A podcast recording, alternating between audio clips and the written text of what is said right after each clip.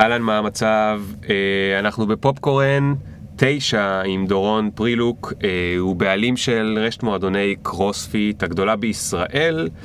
אני הכרתי אותו כשהוא היה אי שם במוקד תמיכה טכנית של, אה, של הסטארט-אפ וויקס הגדול, ועניין אותי איך לעזאזל מאותו מוקד תמיכה טכנית הוא נהיה בעלים של רשת מועדונים, אז אנחנו מתחילים בעוד שנייה. Yeah. Boop, boop, boop, boop. One time. Look.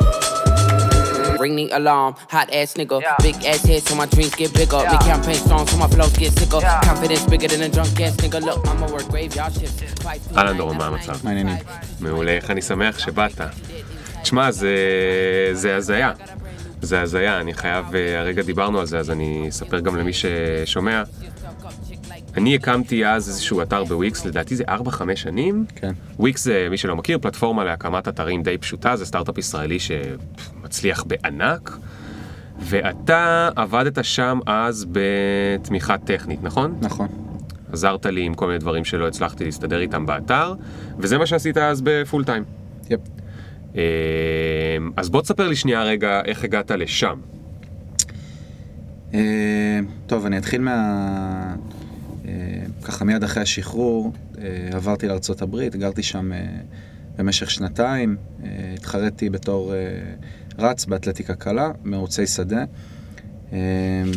הברית בעצם סיימתי סוג של חצי תואר ראשון, לאמריקאים יש כזה סוג של תעודה שהיא נקראת Associates, בעצם תעודה של שנתיים. עשיתי פרויקט גמר בכלכלה בכלל, חזרתי אוקיי. לארץ, והתחלתי תואר ראשון בבינתחומי, בבית ספר הבינלאומי, אוקיי, אה, באנגלית. ובמהלך התואר עבדתי בכלל בתור אה, טבח, ניהלתי מטבחים. איפה? אה, עבדתי בצפון בקפה גרג, ועבדתי במתחם התחנה פה בתל אביב כשהוא נפתח. Nice. אה, תגיד שנייה, אה, למה נסעת לארצות הברית? אה, כדי להיות עם אה, בת זוג שלי בזמנו.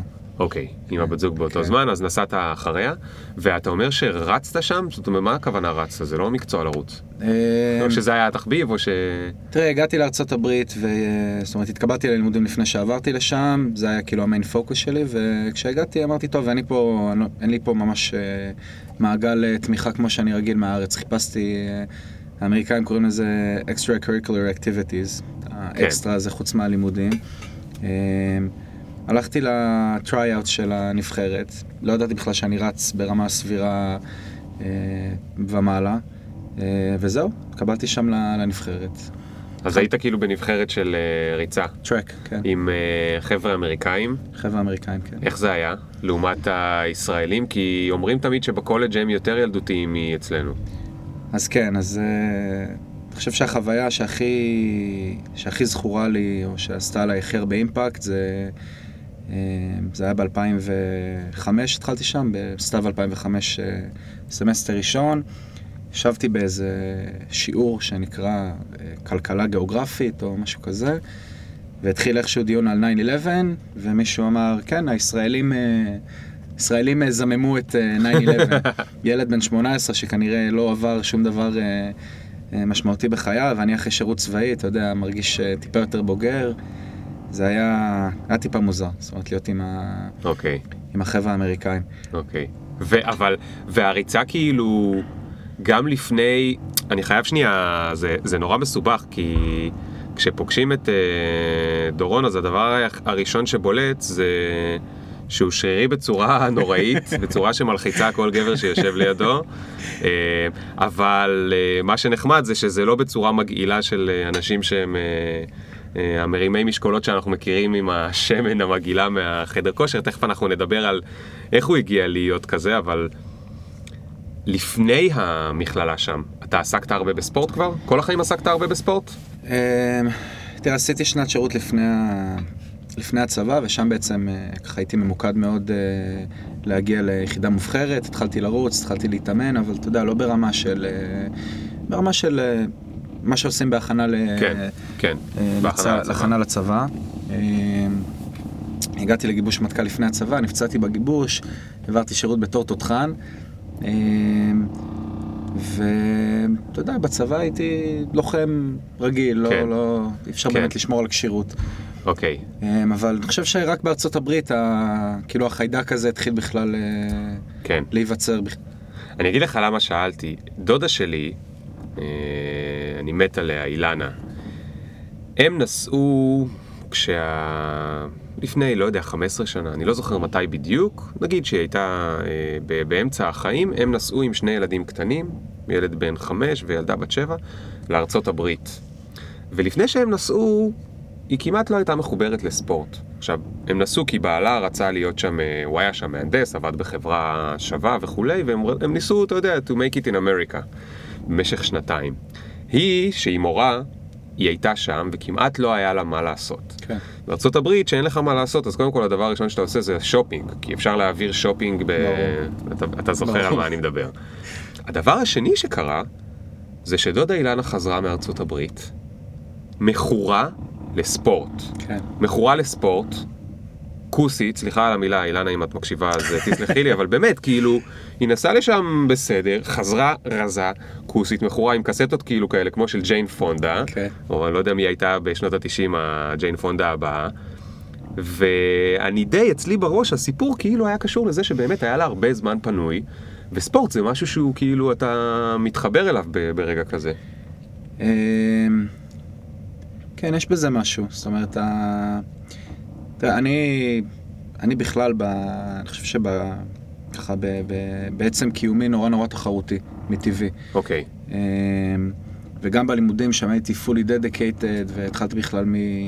אה, מתואר בהנדסה, כי אבא שלי ואחי מהנדסים, וזה היה ברור שאני גם צריך ללכת בדרך הזאת.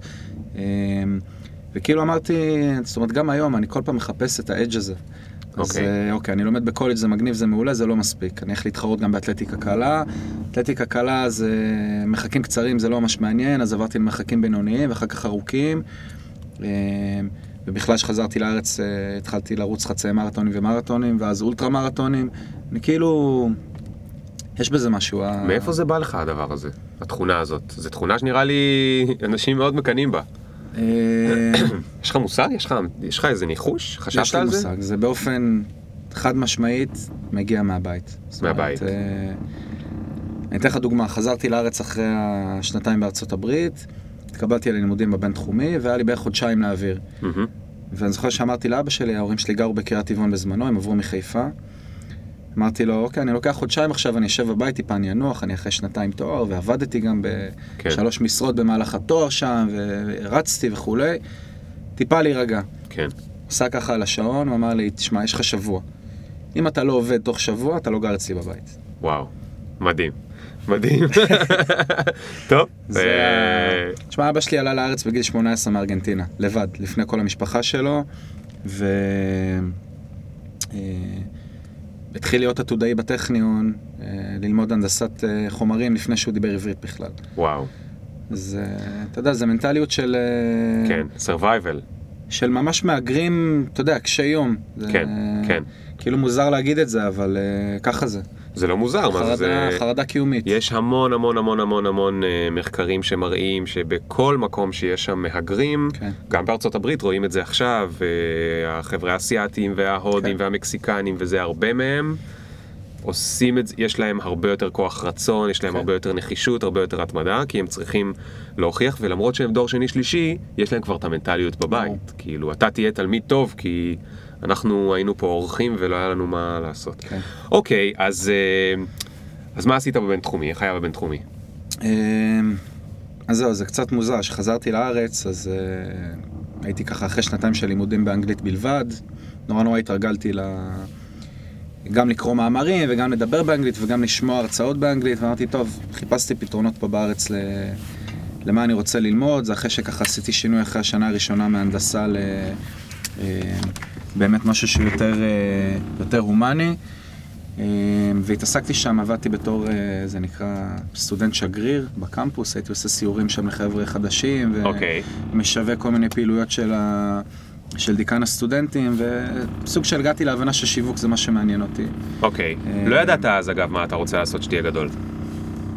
לא ידעתי, אבל עוד פעם, אני חושב שבארצות הברית זה באמת פעם ראשונה שככה יצא לי לראות מה זה marketing אמיתי, marketing אמריקאי גם. אה, וידעתי שזה מושך אותי. אוקיי. איזה סוג marketing? Marketing כאילו בדיגיטל או מחוץ לדיגיטל או... אה, תראה, זה 2000, ו- אנחנו מדברים על 2005-2006, לא היה שם כן. אה, יותר מדי דיגיטל, זאת אומרת, כן היה... בקושי יש פייסבוק. הייתה נוכחות אינטרנטית, אני, כשגרתי בארצות הברית, פייסבוק יצא פעם ראשונה, אני זוכר שישבתי שם בספרייה ועשיתי את ה... יצרתי את החשבון שלי אה, ככה בתוך הלייבררי, זה מצחיק, דיברתי עכשיו עם איזה... יש עכשיו לפייסבוק אה, כאילו אנשי אה, שירות שמתקשרים אליך מהמבורג, או לא יודע איפה הם יושבים באירופה, כן. ועוזרים לך לנהל את ה-ads account, אז הוא שאל אותי, עשה לי verify לאימייל בטלפון. אז אמרתי לו, לא, זה לא אימא שלי, יש לי פייסבוק כבר, אז חשבתי בראש כמעט 11 שנה. וואו, זה- וואו. זה הזוי. אמ, אז שיווק. שיווק, אמ, זה היה בעיקר פרינט. זאת אומרת, אוקיי. אה, היינו ממש, הייתי יושב ומעצב בפוטושופ ברושורים ופמפלטס כאלה, ו... אמ, מאוד מאוד שונה ממה שיש היום. כן. הפייסבוק marketing התחיל אז, זה היה קבוצות כאלה ו- ודברים נורא, שהיום בטח יראו לנו נורא מוזרים. כן. אמ, אבל אהבתי את ה vibe הזה, אהבתי את ה feel. אוקיי. אמ, זהו, נפתחה תוכנית בבינתחומי, הלכתי ליום פתוח, בבית ספר הבינלאומי שם. אמ, והאמת שהדבר היחידי, או לא היחידי, העיקרי שמשך אותי זה באמת ה... העובדה שכל התוכנית היא באנגלית. זאת אומרת. רוב החבר'ה שם היו בנים של שגרירים, או, או חבר'ה שעשו עלייה, או ש... שחושבים לעשות עלייה, כן. אמ, וכל התוכנית בעצם הייתה באנגלית. אז אתה היית הישראלי היחיד, או שיש שם הרבה ישראלים שבוחרים ללמוד באנגלית? היינו, אני חושב, שמונה ישראלים מתוך אה, 90 תלמידים. כן. משהו כזה. כן. אגב, זה גם עניין אה, שאני חייב להבין. רוב האנשים הולכים ללימודים, זאת אומרת, אולי הם אוהבים את הלימודים ואולי לא, אבל הם בטח לא מחפשים להערים על עצמם קשיים. למה, למה ללמוד באנגלית, כאילו, אם אתה יכול בעברית? אמ, זה קשור לאותו מקום שדיברנו עליו קודם? כן, אני חושב שזה מגיע מאותו מקום. אוקיי. אמ, אתה יודע, השיחה הזאת עם אבא שלי, אני חושב שזה היה באמת רגע מכונן. זאת אומרת, אחרי. אחרי המשפט הזה, אני כאילו אפילו עד היום. זאת אומרת, אני... היום אה, הגעתי כאילו למצב של... אה, שהגעתי לנחלה, יש לי עסקים מצליחים והכל טוב, ויש לי שלושה תארים, ואתה יודע, בשביל האימא הפולניה אני, אני בסדר, לא כן. צריך יותר. כן. אמ, אבל אני כל הזמן, זה כאילו לא מספיק לי. אתה יודע, זה כאילו סוג של לא בריא. כל כן, פעם, אני כל כן. הזמן מסתובב ומחפש עוד, עוד, עוד עשייה ועוד דברים, אתה יודע, אנשים נגנבים מה... כן. אמ, רגע, עכשיו אני חייב לשאול אותך משהו. מה המחיר של זה? כי אני אגיד לך, אני קצת מתחבר לזה, אני גם תמיד אוהב לחפש עוד כל מיני דברים וכולי, אבל גם נהייתי מודע לפני כמה שנים לעניין הזה של תמיד יש את זה, אבל גם יש איזשהו מחיר. זה יכול להיות בשעות שינה, זה יכול להיות בחברים, במשפחה, בוואטאבר. יש לזה גם מחיר? כאילו, זה נשמע גם שזה רודף אותך לפעמים קצת יותר ממה שהיה בא לך. אמ, יש לזה מחירים. תשמע, אין לי חיי חברה. אוקיי. זאת אומרת, אה, זה לא שאני יושב בבית כל יום, כן, אבל כן, אתה נמצא עם אנשים ב... אני. אני תמיד אבחר עבודה על פני, אה, על פני פלז'ר. כן. אה, אני חושב שלא יצאתי לחופשה אמיתית בחו"ל כבר אה, שבע שנים. זאת אומרת, הייתי בחו"ל הרבה בשנים האלה, אבל זה היה או בתחרויות, או בסמינרים, או בדברים שהם, אה, אתה יודע, work related. כן. אה, היה לי קושי בוויקס מאוד גדול מול עובדים, יש לי קושי עכשיו מול עובדים שלי, זאת אומרת, אני אף פעם לא מרוצה מ... מתפוקה ומיכולות של אנשים, כי אני תמיד משווה את זה, זה נשמע טיפה אולי אה, מתנשא, אבל זה לא ממקום כזה, אני תמיד משווה את זה, ל, אתה יודע, למה שאני הייתי עושה, וזה אף פעם לא מרצה אותי. כן. אמ, אני חושב שזו הסיבה שאני גם התחברתי אליך שם באותו... תבין, זה הזוי, אתה יושב פה בחדר, אנחנו לא מכירים, זה לא שמישהו אמר לי אתה חייב לראיין את דורון, זה הכל התחיל מאותו צ'אט ההוא בוויקס, ותבין שדרך הצ'אט הזה, שהיה שם, אני לא יודע, דיברנו כמה דקות, אחרי כמה ימים עוד פעם כמה דקות, אחרי שנה או משהו. אמרתי לך עוד פעם, היי דורון, זוכר אותי, נתקע לי משהו בזה, כן. דיברנו כמה דקות, וזה הספיק לי להבין שאתה מהאנשים הסופר רציניים. ו... אין כל כך הרבה אנשים סופר רציניים, אני לא יודע למה. אתה יודע, לפעמים אני חושב שזה בגלל שאנחנו נולדנו כבר בדור כאילו הבאמת...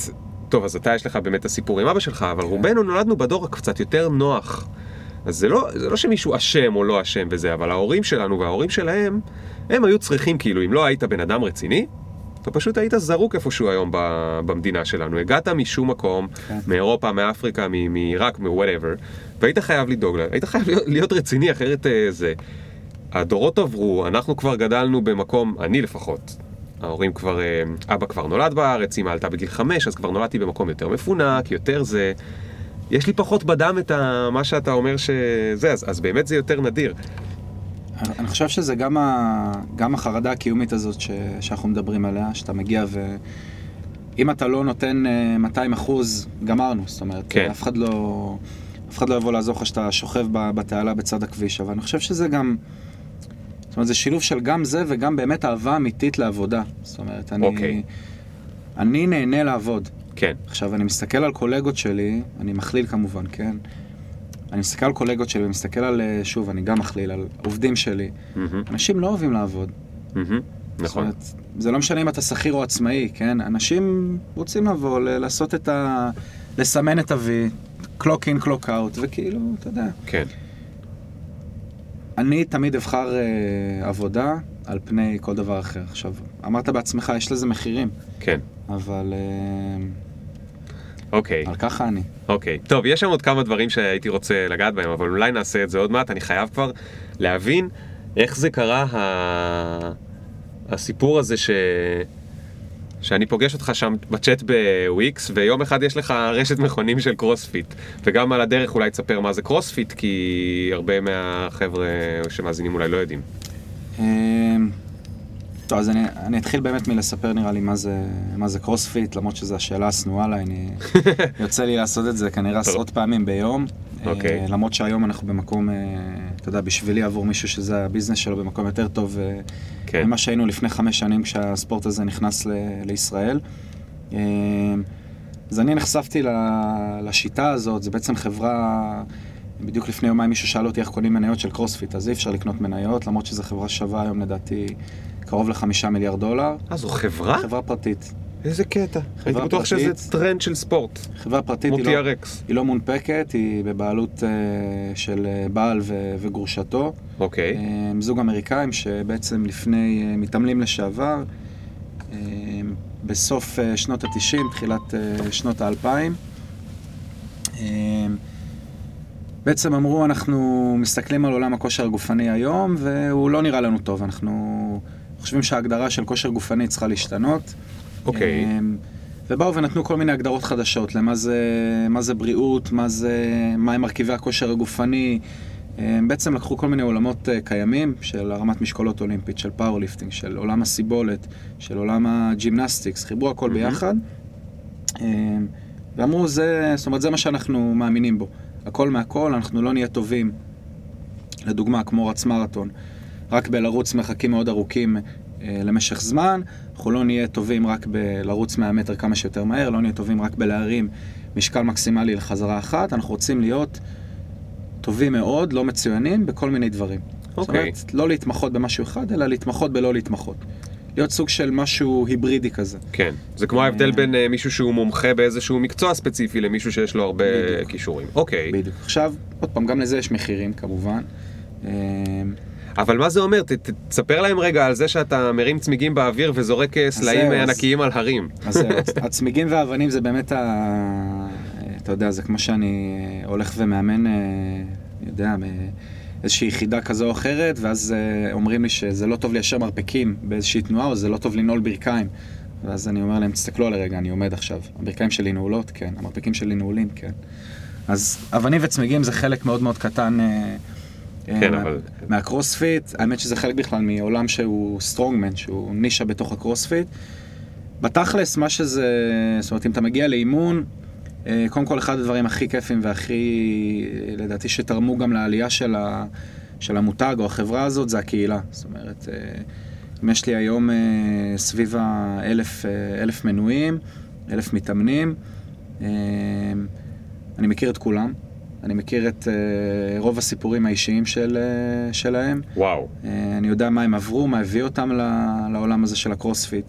אה, אתה יודע, אם אני, אם אני יושב בתור איש שיווק ואני עושה תוכנית עסקית, אז אני מגדיר את ה... קשה לי לקרוא להם לקוחות, אני קורא להם מתאמנים. אה, זה חבר'ה שהם מאוכזבי XYZ, זאת אומרת, זה חבר'ה שניסו, חדר כושר, חבר'ה שניסו דברים כאלה ואחרים, בלי מהמם. לנקוב בשמות של שיטות, והבינו שזה לא עובד עבורם, זה לא מתאים להם, הם לא הצליחו להתמיד, אה, ואז הם מגיעים אלינו. זאת אומרת. אה, גם כשאני מטרגט היום אה, לידים או לקוחות, אז אני אטרגט חבר'ה ש... שאני יודע שהם אה, בשלים. אוקיי. לא כולם בשלים להגיע לקרוספיט, וגם לא, לא כולם מתאימים. למה בעצם? כי מה כל כך שונה בשיטה הזאת? אמ, השיטה הזאת מתיישבת בול עם מה שדיברנו עליו עכשיו, ש... שמגדיר אותי. אוקיי. אתה חייב לאהוב עבודה קשה, אתה חייב לשנוא קיצורי דרך, אני אומר לשנוא. אמ, כל הבטן חטובה תוך 30 יום או כספך בחזרה, השיטה האמריקאית, כן. זה לא עובד. כן. אמ, יצא לי לפטר לקוחות, זאת אומרת... לפטר לפ- מתאמנים. לפטר לקוחות. למה? זה לא עובד בינינו. אה, אגו. מה זאת. אומרת? רגע, זה אני חייב לשמוע סיפור אנונימי, אל תציין שמות, אבל תסביר לי למה. הכוונה. תן לי איזה אה, סיפור, אני לא מבין. תראה, אנחנו מאוד, אה, אה, הספורט הזה הוא מאוד מאוד תובעני. זאת אומרת, הוא מאוד עצים, אה, הטכניקות בו הן לא פשוטות. צריך להגיע באמת, באמת, אנחנו כל הזמן אומרים את זה, להשאיר את האגו מחוץ ל box. box זה המועדון קרוספיט. אוקיי. אמ, וחבר'ה שמגיעים עם אגו, ואנחנו מנסים להעביר אותם תהליך, ומנסים לגרום להם להבין שזה לא יעבוד, ומנסים, אתה יודע, להנחות אותם אה, לעבוד בצורה... אבל איך זה מתבטא? אתה- אתה- תבין, אני לא יודע מה הולך שם. איך זה מתבטא אגו? מה זה אומר אגו? אה, שהם הולכים ומרימים את המשקולת הכי גדולה ואומרים לכולם... אני אתן לך דוגמה מאתמול, בסדר? היה לנו... כן. אה, האימונים הם שעה עגולה, יש חלק שעובדים בו על אה, כוח או מיומנות, ויש חלק שמגיעים לתכלס, לאימון המרכזי. כן. באימון המרכזי היה, כדי לפשט את זה, איזשהו אימון מחזורי, אה, שחלק מהתנועות זה טיפוס על חבל. אוקיי. יש לנו בנמל, אה, בנמל תל אביב אה, חבלי 6, כמו בצבא, תלויים מהתקרה, ומטפסים. מהמם. עכשיו, ההגדרה של הטיפוס חבל אתמול הייתה לטפס עם מדרגות, זאת אומרת, עם עזרה של הרגליים. אוקיי. לטפס חבל 6 עם כוח ידיים בלבד, לא פשוט. בטח לא כשעושים את זה כנגד השעון, בטח לא כשעושים את זה בדופק גבוה, בטח לא כשעושים את זה מתאמנים שהם לא מאוד מאוד מיומנים, כן. אה, ובטח לא כשנופלים מגובה 6 מטר. זאת אומרת, זה משהו שיש בו המון ריסק. כן. אה, והיו לי, היו לי שני חבר'ה שהתעקשו לטפס רק עם הידיים. עכשיו, אני בכלל הלכתי להביא איזה משהו לאכול, ואני מקבל הודעות ב, ב, בוואטסאפ ממאמן שלי. א' וב' לא מוכנים לטפס עם הרגליים, הם מתעקשים לטפס עם הידיים. וקטע של כאילו לעשות שוויץ? כן, אגו. אגו, אגו. הבנתי. לזה אתה מתכוון שאתה אומר אגו. כאילו בוא נראה לכולם שאנחנו יכולים רק עם הידיים. בדיוק. וזה משהו שאתה לא אוהב שיהיה שם. תראה, אני לא אגש למתאמן ואגיד לו, שומע, מבוטל לך המנוי להתראות. כן. אבל אם זה באמת משהו שחוזר על עצמו, אתה יודע, וה... ה- בסופו של דבר, ה- אבל למה? למה זה מפריע שהוא רוצה רק להתאמן עם הידיים? ריסק. אה, כי אתה מפחד שהוא ריסק. ייפול ו... בוודאי. הבנתי. תראה, אבל זה, אבל זה לא מדויק, זה לא רק זה. זאת אומרת, יצא לי, יצא לי לפטר אה, מתאמנים, ברור שהם מסכנים את עצמם באיזשהו מקום, אבל אני חושב שמעבר לזה, זה פשוט, אה, בהרגשה שלי, תראה, אנחנו קהילה מאוד מאוד אה, מגובשת. אה, יש לי מתאמנים שרצים איתי קרוב לחמש שנים, אה, עברו איתי מועדונים, עברו איתי הרבה מאוד תהליכים אישיים גם שלי. אני... מבחינתי זה פשוט מוריד את כל הקהילה למטה. זאת אומרת, אה, נוכחות של בן אדם כזה בתוך, אה, בתוך אוקיי. community, אה, כן. כי למשל הוא גורם לאנשים אחרים להרגיש פחות טוב עם ברור. עצמם. ברור. כן. גם גורם, אה, גם גורם לאנשים אחרים להרגיש פחות טוב, וגם, אתה יודע, זה בסופו של דבר כשיש לך... כשהאימונים בהגדרה הם בקבוצה, וכל ה vibe הוא, הוא קהילתי וקבוצתי, כשאתה רואה חבר'ה שעושים דברים כאלה ממקום שהוא לא, שהוא לא נכון, שהוא לא של למידה, שהוא לא צנוע, זה, אתה יודע, תשמע, זה, זה, זה מדהים בעיניי, וכשהזמנתי אותך לפוסטקאסט בכלל הייתי בטוח שנדבר על איך הקמת את העסק, שתכף נגיע לזה, כי זה ממש כן. מעניין אותי. אבל אני פתאום הבנתי פה משהו מטורף, אוקיי? רוב סוגי הספורט, או לפחות בעולם המערבי כמו שאנחנו היום, ברוב סוגי הספורט אין בכלל את הדבר הזה שהרגע תיארת. כן. אני חושב שיש אותו נגיד אולי בקבוצות ריצה או בקבוצות אופניים, אבל כנראה פחות. אבל אין בכלל את הדבר הזה, זה everyone for himself, כן. אוקיי? כאילו, הבת זוג שלי נוגה הולכת לאימון אירובי, או ל-TRX או whatever שהיא עושה, זה היא המזרון שלה, והחבר'ה, הם קצת רוקדים ביחד, והיא מכירה את המאמן טוב, אבל הם לא מכירים אף אחד ולא ברור. אכפת להם. ואם אני הולך לנסוע על אופניים, אז אני נוסע עם עצמי על אופניים. ופה אתה מספר שיש כאילו, בכלל לקרוא לזה רק ספורט, לדעתי זה מעליב, כן. או שאני לא מספיק נותן כבוד למילה ספורט, אבל אתה אומר כאילו, יש פה בכלל מרקם אנושי, קהילתי, שספורט הוא רק איזשהו כלי שמעבר לזה שהוא עושה אותך אולי בריא וחזק ו... ושרירי וזה, הוא גם נותן לך את העניין של אה, התמדה, של עיקשות, של חברתיות. אני מבין למה אין לך חיי חברה. אחי, יש לך חיי חברה מטורפים. יש לך אלף חברים שאתה פוגש כל הזמן. בדיוק. אי אפשר לקרוא לזה חיי חברה, זה חיי חברה. כאילו, אם אתה מכיר את הסיפורים האישיים שלהם, מה זה שונה ממני עם החברים שלי?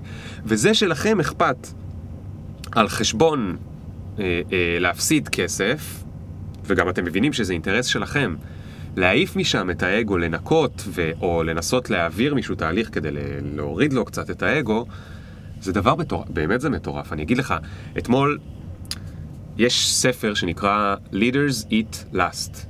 כאילו המנהיגים הם אוכלים אחרונים. שזה אומר, זה ספר ניהול מדהים שהוציא אה, סיימון סינק, אולי אתה מכיר אותו With כן. Why, mm-hmm. זו ההרצאה הכי מצליחה שלו. וזה ספר שהוא מעביר איתו הרצאות למנהלים בכל מקום, הוא אומר להם, אתם רוצים לחפש managers שהולכים להיות מנהלים גדולים, תראו את אלה שמתחילים לאכול אחרונים. כל הצוות שלהם אוכל, הם אוכלים אחרונים. וגם אם אתם רוצים להיות מנהלים טובים, כדאי שתתחילו לש- לשים לב כאילו לדברים האלה. ודיברתי על זה עם אה, איזה בחור בשם יונתן, שזה, והוא אמר לי, היה לי מאמן ג'ודו. והמאמן ג'ודו שלי היה מלמד אותנו מלא דברים חוץ מהג'ודו. הוא היה מחנך אותנו.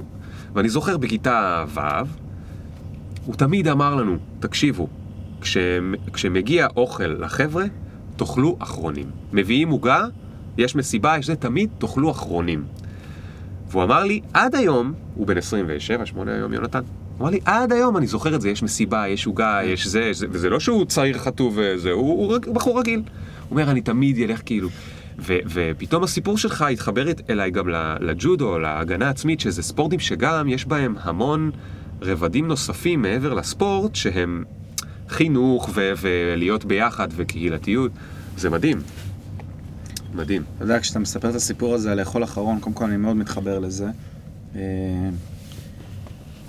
אצלי זה, אתה יודע, יש לי דוגמה שהיא טיפה, שהיא טיפה שונה. אני, לא שאני באיזה, לא שאני כרגע נמצא במקום שאני קונגלומרט אה, קורספיט אה, מטורף, כן? אבל אני כרגע נמצא במקום טוב עסקית, ואתה יודע, כשהתחלתי לפני שלוש שנים במועדון הראשון, אז אני הייתי מגיע כל יום ומנקה את השירותים, ומנקה את המועדון, ומסדר הכל וכולי, אה, ויש לי היום עובדים שיכולים לעשות את זה, ועדיין זה כאילו ב... בתחושה שלי, אין לך זכות קיום כבעל עסק אם אתה לא מגיע ומנקה לעצמך את השירותים. מדהים. מנקה אחרי הלקוחות שלך. אה, גרג גלסמן, המייסד של השיטה והמנכ"ל, אה, בכלל מנטור, מנטור עסקי, אגב, אה, אם יוצא לך תעשה ככה יוטיוב עליו, יש לו הרצאות מדהימות, באמת מדהימות. מה השם שלו בדיוק עוד פעם? גרג גלסמן. גרג, גלסמן, כן. אוקיי.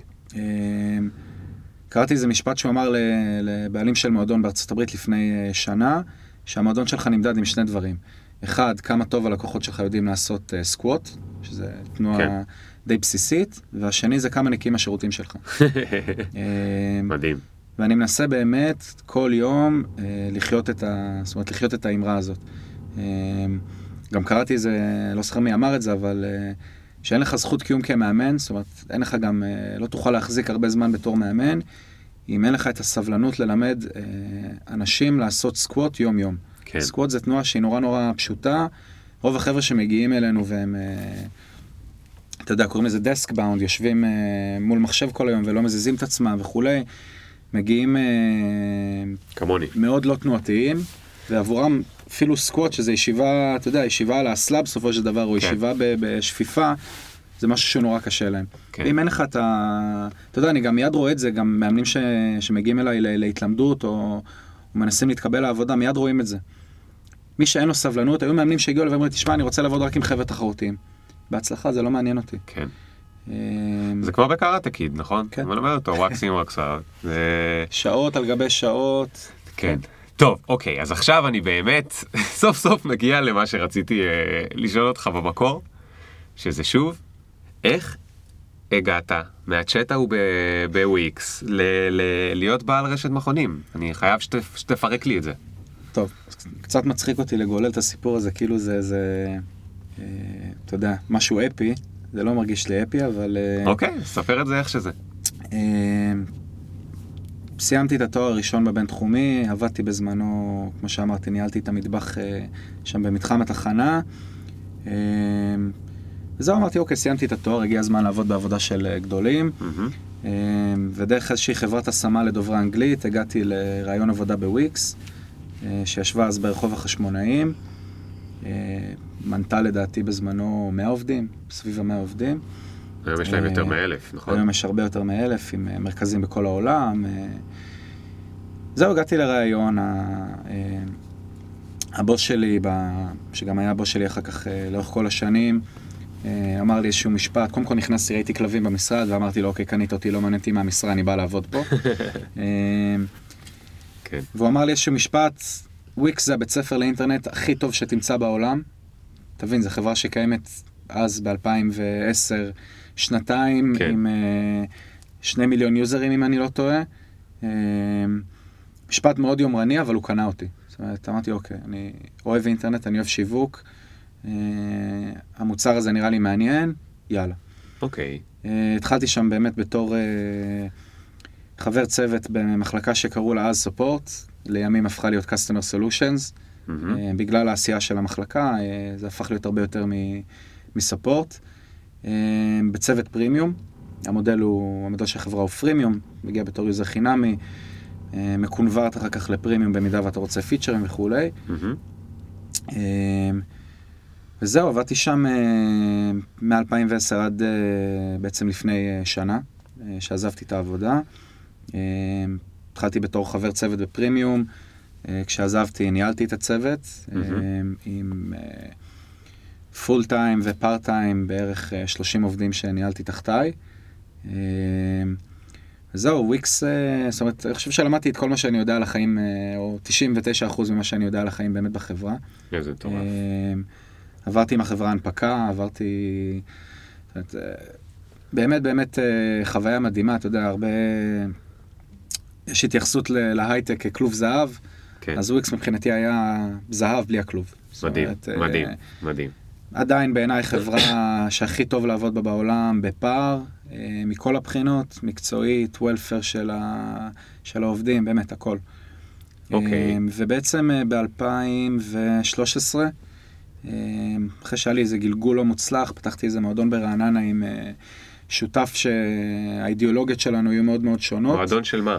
אה, תראה, זה היה מועדון אימון פונקציונלי, כדי להסביר, קורספיט, כיוון שהיא חברה פרטית, היא עובדת בשיטה של זכיינות.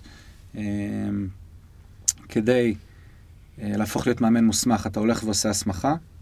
בזמנו הסמכות היו קיימות רק בחו"ל, הייתי אה, בנסיעה ב- בשוויץ, הגעתי לבאזל, עשיתי שם אה, הסמכה. אה,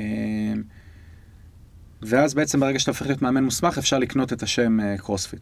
הבנתי. ה franchise עולה 3,000 דולר לשנה, רק עבור השימוש בשם. אה, זה לא יקר אגב, לגבי זכיינויות שאני מכיר, זה לא כזה יקר. אם אתה רוצה לעשות חשבון פשוט, יש היום אה, 17,000 מועדונים בעולם, כפול אה, 3,000 דולר בשנה. יפה להם. עלות תועלת לקרוספיט, מדהים, הם לא צריכים. לעשות שום דבר וכלום כדי לקבל את, ה, את הכסף הזה, וזה באמת רק peanuts לעומת אה, שאר המודלים. כן. אה, זהו, היה לי מועדון ברעננה שהוא לא היה affiliate, זאת אומרת הוא לא היה קרוספיט אה, אה, אה, מורשה או מוסמך, או איך שלא כן. תקרא לזה, בגלל באמת החילוקי דעות ביני לבין השותף, שראה יותר את ההזדמנות הכלכלית ופחות את העשייה שאני מאמין בה מאחורי הסיפור. בקיצור, אה, יצאתי משם ופתחתי את אה, קרוספיט פתח תקווה ב... אוקיי, רגע. כן. תראה כמה זה ברור לך שאתה בתוך הקרוספיט. כן, אני מנסה להבין, מתי גילית את הדבר הזה שנקרא קרוספיט? אוקיי. אז... כי אה, עבדת בוויקס, אוקיי, אבל באותו זמן, כאילו, מה קרה לך באחרי צהריים, בלילות, בבקר... ב... לא יודע, איפשהו שם צמח איזה דורון אחר עם, עם שאיפות... אה, אז זהו, זה, זה עוד אחורה בארצות הברית. אה, אחרי העונה הראשונה שלי באתלטיקה קלה, אה, בעצם ב off season אתה תמיד מחפש דרכים כדי להשתפר ולהתחזק לקראת ה pre season ואחר כך ב season עצמו. ולקחו אותי לאימון קרוספיט. אוקיי. והייתי ספרינטר בזמנו, רצתי 100, 200, 400, אה, עשיתי 800 כמה פעמים, הייתי, זאת אומרת הייתי בטוח שאני בכושר הכי טוב שלי. הייתי שם גם, אה, אתה יודע, תלמיד בינלאומי שמייצג את ישראל על הבמה האמריקאית ונורא נורא נורא מגניב. אה, הגעתי לאימון קרוספיט ראשון, כן. אה, אימון נקרא הלן, זה אימון בנות. אה, אימון, אה, אתה יודע, לא מטורף, אימון שלוקח בין אה, שבע דקות לעילית, לטובים ביותר, ומגיע עד 14-15 דקות לחבר'ה שהם אה, פחות בכושר. שמה עושים ב-14 דקות האלה? שלושה סיבובים, 400 מטר ריצה, מהמם. שבשבילי שלוש פעמים 400 זה חימום של אימון אינטרוולים בזמנו, ממש, זאת אומרת, לא מורגש. זה היה לך קל. זה היה לי בסדר, ואחרי כל 400 מטר עושים 21 הנפות קטלבל. זה משקולת אה, שנראית כמו סוג של קומקום, בעצם עיגול כזה שמחוברת אליו ידית. מניפים את המשקולת הזאת מעל הראש, גברים עובדים עם 24 קילו. אוקיי. גם לא משהו מטורף, אתה יודע, הייתי עובד גם אה, בווייט רום, ב... אה, זאת אומרת, בסיזן עצמו, עובדים עם משקולות, עובדים עם דברים כאלה, ו-12 עליות מתח. 400, 21, 12, שלוש פעמים. אוקיי. טוב, אני רואה את האימון על הווייטבורד, אני אומר, טוב, כאילו, מה הבעיה? נראה לי אני יכול. יוצא לאימון, שמע, גמרתי את האימון על הגב במפורק. זאת אומרת, אה, הפתיע אותך. הפתיע ברמה שאתה יודע, הרגשתי מושפל. אמרתי, אוקיי, אם אני לא בכושר, אז מה אני עושה כל הזמן הזה? כאילו אתה ספורטאי, אתה בכושר, אתה בנבחרת ריצה. אני רץ באתלטיקה קלה, אני מתחרה, אני ברמה גבוהה יחסית. כן.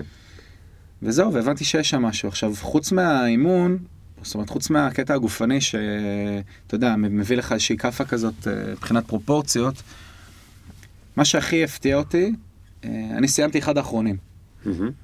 והבן אדם האחרון שסיים היה בחור יחסית מבוגר, בן, אה, יחסית, בן אה, 49, מהמם. וכל מי שסיים לפניו נשאר, עודד אותו, זאת אומרת ברמה של עיגול מסביב לבן אדם, מחיאות כפיים וכיפים. זאת אומרת, הבן אדם סיים, כולם עברו, נתנו לו כיף. כן. אתה יודע, אני מגיע מ... הגעתי מאתלטיקה קלה, אתה חוצה את הקו סיום, הולך למאמן, גמרנו, נגמר, ה... כן. נגמר הסיפור, אתה לא מסתובב ומחלק פיסט במפס לכל החבר'ה שניצחת. בדיוק הישראלית שלנו שהייתה באולימפיאדה הקופצת, איך קוראים לה? אה, אני לא זוכר. היה כתבה עליה בשבע ימים. אז היא אמרה, אנחנו אולי נראות מחייכות ומצטלמות, אבל אנחנו ממש לא מפרגנות כן, אחת לשנייה כן, שם. כן. ספורט תחרותי. כן. תחרות. כן. ופתאום כולם נותנים כיפים. מי שסיים אחרון, קיבל הכי הרבה עידוד. מדהים. וזה קנה אותך. אמרתי, יש שם משהו שהוא... אתה יודע, שהוא, שעוד לא נתקלתי בו. כן, למרות שאתה מעיד על עצמך כתחרותי. אתה מבין? זה כאילו, כן, יש פה גם משהו היה לי. אייב, תראה, מצד אחד, זו אווירה שהיא סופר תחרותית, ומפה, דרך אגב, מגיע המקום שלי לנקות את, ה, את האגו. מהמם. כי, אתה יודע, התחלתי לעבוד, אה, לקח, לקח לי הרבה זמן, אבל התחלתי לעבוד עכשיו עם המ- המערכת הצבאית והביטחונית. אה, באימונים פונקציונליים, אה, ושם באמת הפחד הגדול של המערכות הגדולות האלה, זה מהתחרותיות יתר. זאת אומרת, אוקיי. אם אתה מגיע לחבר'ה שהם בהכשרות, ילדים בני 18, מעביר אותם אימון שהוא במסגרת של קבוצה כנגד שעון, בדופק גבוה, עם דברים שהם טיפה יותר מורכבים מסתם ריצה, ואז הם פוצעים את עצמם. בדיוק. כן. יש את ה... לדחוף מעבר לקצה. אמ, העברתי אתמול אימון ל... יש לנו פרויקט שנקרא קרוספיט ללא גבולות. אנחנו עובדים עם אה, אוכלוסיות צרכים מיוחדים. מנגישים ככה את הספורט הזה. איזה סוג של צרכים מיוחדים? אמ, חבר'ה עיוורים, חרשים, פגועי נפש, קבוצה שאימנו אתמול בערב היא אה, קבוצה של נט"ל, שנקראת אה, רצים עם רמי, שזה חבר'ה שמתמודדים עם אה, תסמיני פוסט-טראומה בעקבות אה, שירות צבאי. וואו. אמ, ואמרתי להם, בסוף האימון, אה, אחד מהחבר'ה הביא את הבן שלו, אימון ראשון. מהמם. וחדלתי את, ה... את הבן שלו ככה כמה פעמים בזמן האימון. זה היה אימון אינטרוולים, אמרתי לו, אוקיי, את האינטרוול הזה אתה יושב כרגע, אתה לא עובד. כן. תנוח, תצא לבא. וזה נורא מתסכל. זאת כן. אומרת, אה, אני, אתה יודע, אני מכיר את זה בתור עצמי, אם היו חודלים אותי בזמן אימון, אתה אומר, לא, אני מסוגל, אני יכול. עשינו מתיחות אחרי האימון, ואמרתי להם, תקשיבו, אנחנו אוהבים לדחוף אנשים אל, אל גבול היכולת, לא מעבר אה, לגבול היכולת. זאת אומרת, ברגע שדחפת מישהו מעבר לגבול, זה מגיע למקומות לא טובים. Mm. אה, לא זוכר איך הגענו לדבר על זה. אה, לא, כי הגענו כי נתנו שם כיפים לבחור האחרון. וזה עשה לך משהו. זהו, אז אמרת שזה זה, זה מוזר כי אני בן אדם מאוד תחרותי. לא, אז, אז מה שאני רוצה לדעת זה, אתה, פעם, הייתה לך בעיית אגו? ברור, בהתחלה. אוקיי. הייתי מגיע להתאמן, אה, והיה איזשהו תרגיל טיפה יותר מורכב, יכול להיות הרמה, הרמת כוח, או הרמה אולימפית, או, או משקל גוף שלא הייתי מאוד מאוד טוב בו, לדוגמה עליות מתח, מהמם. לחזרות גבוהות. אה, זה מתסכל. כאילו, קשה מאוד מאוד לשים את האגו בצד ולהגיד, כן. אוקיי. אה, אחד המשפטים שאני יותר אוהב זה strength takes a lifetime to acquire. זאת אומרת, זה דברים שהם תהליכים, וזה באמת אחת הסיבות שהספורט הזה לא מתאים לכל אחד. כן. או שכל אחד לא, לא מתאים לספורט הזה, הספורט הזה הוא כן מתאים לכל אחד. אה, אתה חייב לבוא עם מנטליות של פרוסס, כאילו... בגלל שהספורט הזה מביא כל כך הרבה עולמות של תוכן, שהם בכלל אולימפיים ברובם. gymnastics, בסדר? התעמלות קרקע, התעמלות, הרמת משקולות אולימפית. יש לך אנשים שמקדישים את עצמם מגיל שלוש רק לענף ספורט אחד, ואנחנו באים ולוקחים את כל הענפי ספורט האלה, ועושים מהם איזשהו מישמש, ואומרים אנחנו רוצים להיות טובים מאוד בהכל, אבל לא מצוינים בדבר אחד. כן. וזה המון המון עבודה שהיא מיומנות, והיא סיזיפית, וזה ללטש כישורים, וזה... כן. אתה יודע, אין פה quick fix. טוב, אני אתאפק עם כל הדברים שאני מת לשאול אותך, אבל, אבל כי אנחנו חייבים להגיע לסיפור. אז ראית שם שנותנים לו כיפים, ואז מה? התחלת לעשות את זה קבוע? אה, חזרתי ל season. עשיתי אוקיי, שלושה ארבעה. אימונים, חזרתי לריצה, התחילה העונה, אתה יודע, אין פה... אני תחרותי, יש עונה. עונה שנייה שלי התחרתי ב cross country, זה מרוצי שדה, זה ענף ספורט שהוא כמעט לא קיים בארץ, יש לדעתי תחרות אחת כזאת. כן. מדהים, התאהבתי שם בריצות שטח בקטע אחר. זה מרוץ גם אה, בקבוצות, נכון? זה... זהו, זה כאילו חצי יחידני, חצי קבוצתי, כי אתה עובד ביחד, עובדים שם בפלטונים שהם מאוד מזכירים את, ה- את עולם הרכיבה, כאילו עובדים בדבוקות, והדירוג הוא באמת אה, של קבוצה, אה, אבל יש גם מנצח אה, יחידני. אוקיי. אה, וזהו, אה, חזרתי לארץ אחרי שנתיים שם, אה, נגמרה הזוגיות, אה, והתחלתי באמת ללמוד, אה, ללמוד בבינתחומי, אה, פתחו מועדון קרוספיט ראשון בארץ, אוקיי. הלכתי להתאמן שם. אוקיי. התחלתי לאמן שם אחרי תקופה מאוד קצרה. וואלה. בניתי להם את האתר דרך וויקס, כמובן. גדול. ניהלתי את כל ה... אני חושב שאחד הדברים שנורא משכו אותי בסיפור הזה, זה. חוץ מהספורט כמובן, וכל הדברים שדיברנו עליהם, זה הפן היזמי. קרוספיט בהגדרה, ושוב, אני באמת ממליץ לך, לך תעשה יוטיוב על גרג גלסמן, זה grass roots הכי, הכי, הכי ארדקור שיש. זה חבר'ה שהתחילו בגראז'ים וב... ב... אה, אתה יודע, מקומות שכוחי אל בארצות הברית ובנו את עצמם באמת ל corporate שהוא הכי corporate. ה media department שלהם מנוהלת מדהים והכל שם אה, מתוקתק לחלוטין. כן. וכשבאמת התחלתי גם לאמן וגם ניהלתי ככה את האונליין וגם את ה marketing וגם את זה, אמרתי, בוא'נה, אני עושה פה את כל הדברים שאני אוהב. אני גם מאמן, אני גם ספורטאי, גם יוצא לי לעבוד אה, בדברים שאני מתחבר אליהם כאילו מהעולם הזה של ההייטק. אה, וזהו, וכשפתחתי את המקום הזה ברעננה, כאילו הכל התיישב טוב, אבל... רגע, אבל מה זה פתחת מקום ברעננה? אתה עבדת בוויקס. עבדתי בוויקס, הייתי... מתי הספקת לפתוח מקום? כאילו, אני לא מבין איך עושים את זה. הייתי מתאמן לפני או אחרי העבודה. אוקיי. פנה אליי הבחור הזה, אמר לי, אוקיי, אני מזהה פה הזדמנות, אתה סוג של מוביל דעה, אתה אימנת פה ואימנת פה וכולי, יאללה, בוא נפתח מקום. כן. אמ, אבל מתי הספקת? אחרי עבודה. אחרי הייתי עובד העבודה. אחרי העבודה. אוקיי. הייתי עובד מ... הייתי מגיע בדרך כלל ב-6 בבוקר, ל... עברנו אז כבר לנמל תל אביב. אמ, הייתי מגיע, עושה אימון בוקר, ריצה או משהו, מתאמן ככה באזור. מתחיל לעבוד בשבע, משרד כמובן ריק לחלוטין. אתה כן. יודע, מתכנתים מגיעים בדרך כלל ב-12 בצהריים, כן. חבר'ה שהם יותר אה, נורמטיביים מגיעים ב-9-10. כן. אמ, הייתי עובד משבע בבוקר עד אה, חמש-שש.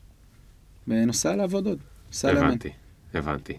ואז... אז פתחת איתו את המועדון? לא פתחת איזשהו עסק לפני זה בחיים, נכון? לא, אז זה הפחיד אותך? כאילו לא. כל הסיפור הזה של ה... לא. לפתוח עסק? זה הרגיש לי הכי טבעי הכי טבעי שיש. איך זה יכול להיות? כאילו, באותו זמן כבר קראת על המייסדים שם של הקרוספיט וכולי? כן, ש- הכרתי, הכרתי את הסיפור טוב. ויכול להיות שזה נתן לך את הביטחון? או כאילו שזה נראה לך, היה לך כאילו רול מודל, או...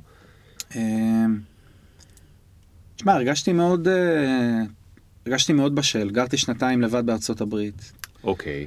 סיימתי שם תואר, הייתי שם, אה, אתה יודע, עבדתי שם בכל מיני משרות שהם, אה, אני לא יודע לכמה ישראלים בני 21 יוצא להם, יוצא להם לעבוד באמת. אה, וגם, אני חושב שגם הניסיון בוויקס וגם ה... אתה יודע, ה- אם אתה לא, אה, לא מוצא עבודה תוך שבוע, אתה לא גר אצלי, אתה לא גר אצלנו בבית. המשפט הזה הוא לא יוצא, גם, אה? גם בתואר הראשון, אתה יודע, הייתי עובד לילות, אה, הייתי עובד כפולות בסופי שבוע במטבח, והייתי עושה חונכויות בפרח, והייתי מתרגם אה, מאמרים ודברים כאלה לבין תחומים מהצד, כאילו, לא יודע. אז כבר לא- היית, זה כבר לא היה נראה לך גדול. מדהים. יותר מזה, אני חושב שאם הייתי רק עובד בוויקס, הייתי משתגע.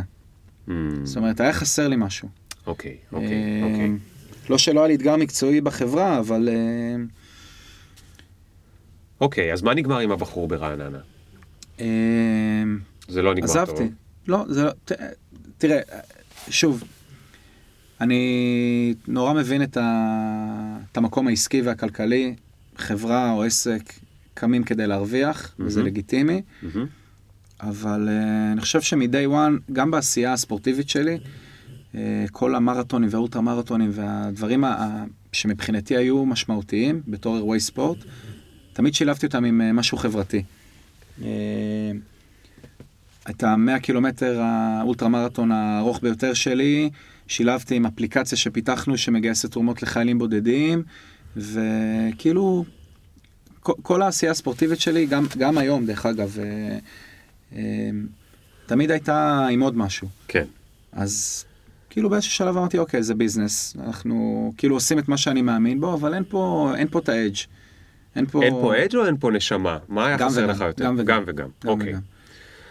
אז אה, מה אמרת שאתה הולך לעשות בעצמך? כן. אוקיי. אה, אז איך הצלחת לפתוח בנמל תל אביב? זה היה הראשון? לא, הראשון היה בפתח תקווה, אוקיי. אה, בנובמבר 2013, אנחנו חוגגים עכשיו שלוש שנים, שזה הזוי לחלוטין. חבר שלי מצא נכס ראשון שהלכנו לראות ביד שתיים, קודם כל הוא אמר לי פתח תקווה, אמרתי לו אין מצב שבעולם מי יפתח עסק בפתח תקווה. אה, יש לנו פה את, אה, אני חייב לספר רגע, יש לנו פה את ריינה, הכלבה של אה, דורון, שהיא כלבה יפהפייה, אבל היא פשוט נרדמה ואני שומע את הנחירות שלה באוזניות. ריינה, בוקר טוב. בוקר טוב. אוקיי, אז הלכתם לראות נכס. הלכנו לראות נכס. למה חשבת שלא פתח תקווה?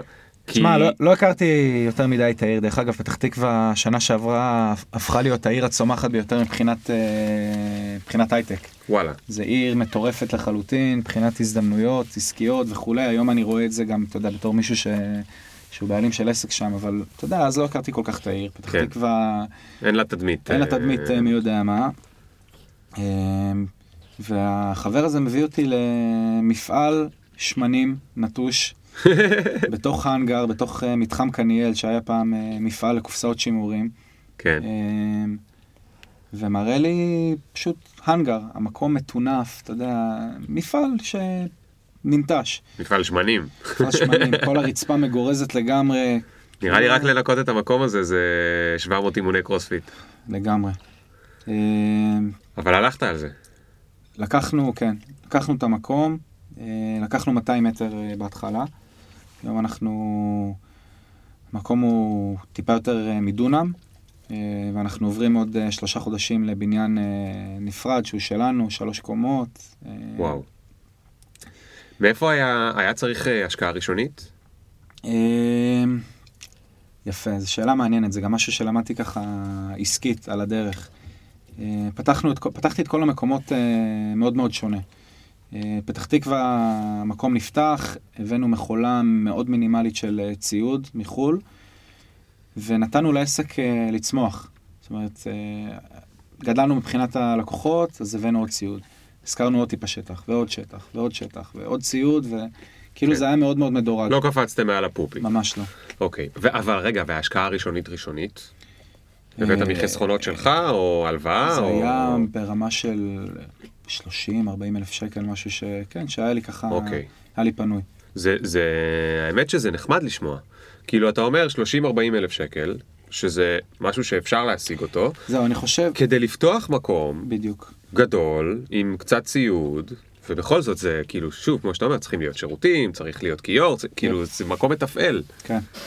והיו שם כבר עובדים מהיום הראשון, או שהיום, בהתחלה זה היית רק אתה? חושב שבהתחלה זה היה בעיקר אני, אולי עם עוד, אה, עוד מאמנת אה, ומאמן אה, נוספים, מהמם. וגם מבחינת העובדים, זאת אומרת, צמחנו ביחד עם, ה... ביחד עם העסק. שאתה יודע, אם אני מסתכל עכשיו על אה, נמל תל אביב, שפתחנו לפני אה, חצי שנה, זה מודל שונה לחלוטין. אוקיי, מה קורה שם? אה, קודם כל באמצע פתחנו גם את אחרי פתח תקווה, אחרי שנה בעצם שהמקום רץ ו- ופועל וכולי. גיא שהוא מתאמן שלי לשעבר מרעננה, שגם עם סיפור אה, די מדהים, אה, בן אדם שהוא בכלל בוגר תואר ראשון בביולוגיה ימית ו-MBA מבן גוריון, בן אדם, אה, אתה יודע, נורמטיבי לחלוטין. כן. מחליט ככה בגיל 32 שזה לא בשבילו, ועושה קורס קואוצ'ינג לחבר'ה עם הפרעות קשב וריכוז, וקורס מאמנים, ובאיזשהו שלב אחרי שהוא עובר איתי לפתח תקווה בתור מתאמן, ואני מאמן אותו אישית, אני אומר לו, טוב אחי, לך תעשה קורס מאמנים של אוקיי. קרוספיט. כן. ויומיים אחר כך הוא בפינלנד עושה את ההסמכה. וואו, אז הוא זרק את כל התואר הכל. הראשון והשני הכל. והמדהימים שהיו לו. איש מכירות שעבד בחברת תרופות, אה, אתה יודע, מדהים. מסודר לגמרי. אה, פתחנו את קרוספיט בת ים. אוקיי. אה, לפני כמעט שנתיים. חוגגים ככה ש- שלוש שנים, שנתיים, ונמל תל אביב עוד מעט אה, שנה. מהמם. אה, וגם את בת ים פתחנו, בת ים פתחנו טיפה שונה. בת ים שמנו השקעה שהיא יותר גדולה, לקחנו איזה בניין משרדים כזה, היינו צריכים לפרק אותו לגמרי מבפנים, להפשיט אותו, מה זה היה שנקרא. צריך שיפוץ. הייתה עלות גם של שיפוץ, וגם אמרנו, אוקיי, אנחנו יודעים כבר שזה עובד. מהמם. אה, בואו נקנה את כל הציוד שצריך כדי להגיע לאיזושהי תקרת זכוכית שאנחנו מעריכים מבחינת לקוחות, ונרוץ. אוקיי. לנו- אז כבר היה יותר ביטחון. היה הרבה יותר ואיפה, ש- ביטחון. מאיפה שם הגיע הכסף אז? הלוואה, הלוואה. כן. והיה לך ספק שזה יצליח שם כמו שזה הצליח פתח תקווה? שוב, אז אתה לא אומר לי פתחתי בתל אביב, אחר כך פתחתי בהרצליה, אחר כך פתחתי ברעננה, כן. אתה מבין? כאילו, אתה. אתה מספר לי על פתח תקווה ועל בת ים, כן. וזה ספורט שהוא הכי, לא שאני מזלזל בערים האלה, אבל זה ספורט שהוא cutting edge, לא מכירים אותו, זה מאוד- טרנד פיצי קטנטן, הוא גם מאוד נישתי, יקר בהשוואה לחדרי כושר. הוא יקר, מה, מבחינת הציוד? מבחינת העלות של הלקוחות, אה, למה? כמה זה עולה? פי שלוש מחדר כושר.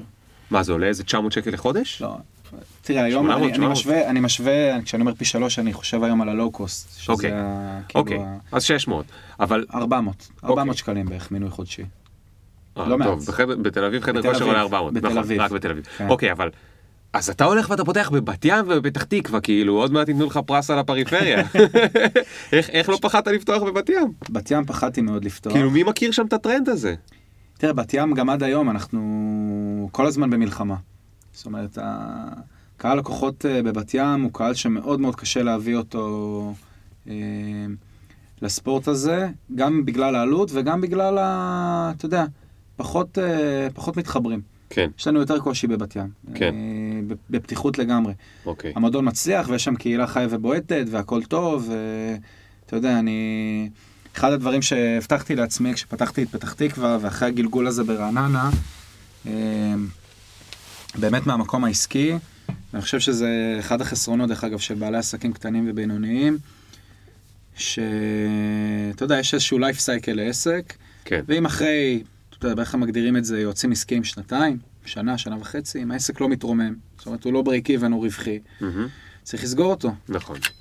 אז אה, אתה יודע, הבטחתי לעצמי שאם אני מגיע למקום כזה, אני בלי אגו, כמו שאני, כמו שאני דורש מהמתאמנים שלי להיות בלי אגו, אני בלי אגו אומר, אוקיי, ניסינו, משהו פה לא עובד, מפיקים לקחים וממשיכים הלאה. כן. אה, אז בינתיים עוד לא הגעת למסקנה הזאת, אבל אתה לא, הכי פתוח ואומר, אני מסתכל על מה שקורה. תמיד, תמיד.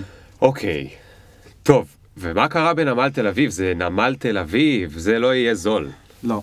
אה, אז באמת, אה, נמל תל אביב הגיע עלה לפרק אחרי, קודם כל, זה מצחיק, אני ושותף שלי, אה, שותף הנוכחי בנמל, כשעבדתי בוויקס, ממש ב... כשהתחלתי לעבוד שם ב-2011, הלכנו לראות נכס שהוא צמוד למשרדים של וויקס, היום זה משרד אדריכלים. וקיבלנו הצעת מחיר מהבעלים שם, ואתה יודע, ישבנו על תוכנית עסקית ואמרנו, טוב, כאילו, צריך להגיע למספר מנויים שאין שום סיכוי בעולם שנגיע אליו, כן. מבחינת היכולת של המקום אה, כן. אה, לאכלס כזאת כמות, רק על השכירות אתה מדבר. ואנחנו רחוקים מהברייק איבן. כן. כאילו אין סיכוי, אין לזה התכנות כלכלית, אבל תמיד היה כזה ב-back of the mind איפשהו, נמל תל אביב, לא יודע. גם עבדתי שם הרבה מאוד שנים, גם נורא אוהב את המקום, כן. גם הייתי מתאמן שם הרבה ברכיבה ובריצה, וכאילו, לא יודע, הרגיש לי וגם שם האמת יהיה יותר קל מבחינת, מבחינת. הטרנד, כאילו, ברור. למצוא אנשים ש... מיקום מרכזי, תל אביב, נמל, כן. אה, המקום הכי מתויר בארץ דרך אגב. נכון, זה גם יעשה לך אה, טוב ל brand. כן. קיבלנו הצעה, קיבלתי הצעה מ, מחברת ריבוק. ריבוק זה השותף האסטרטגי או הנותן חסות הראשי של קרוספיט העולמית, בחוזה של עשר שנים שנגמר עוד לדעתי ארבע. אוקיי. אה, מלבישים את כל הספורטאים, נותנים חסות לתחרות העולמית שנקראת הקרוספיט Games. בקיצור, ספונסר, יש line ביגוד. קרוספיט וריבוק זה גם, ה... אתה יודע, ריבוק מדברים על זה בפתיחות, השיתוף פעולה שסוג של הרים את ריבוק מהקרשים. Hmm. ריבוק היו מאוד חזקים בתחילת שנות ה-90, סוף שנות ה-90, ב-NFL וב-NBA וזה, וכאילו היה, הייתה איזושהי דעיכה של נכון, ה brand, נכון. אדידס קנו אותם. אה, אדידס קנו את ריבוק? אדידס קנו, כן, זו חברה גרמנית היום. אף אחד לא הודיע לי. כן, גרמניה גם אה, התאחדה. לא מסמסים לי דברים כאלה. אוקיי. אה, זהו, קיבלתי הצעה מריבוק.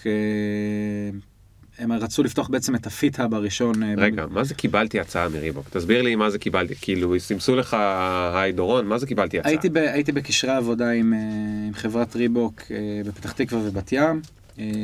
יש להם נציגים בארץ? עם הנציגים בארץ? יש, כן, ריבוק ישראל. אוקיי.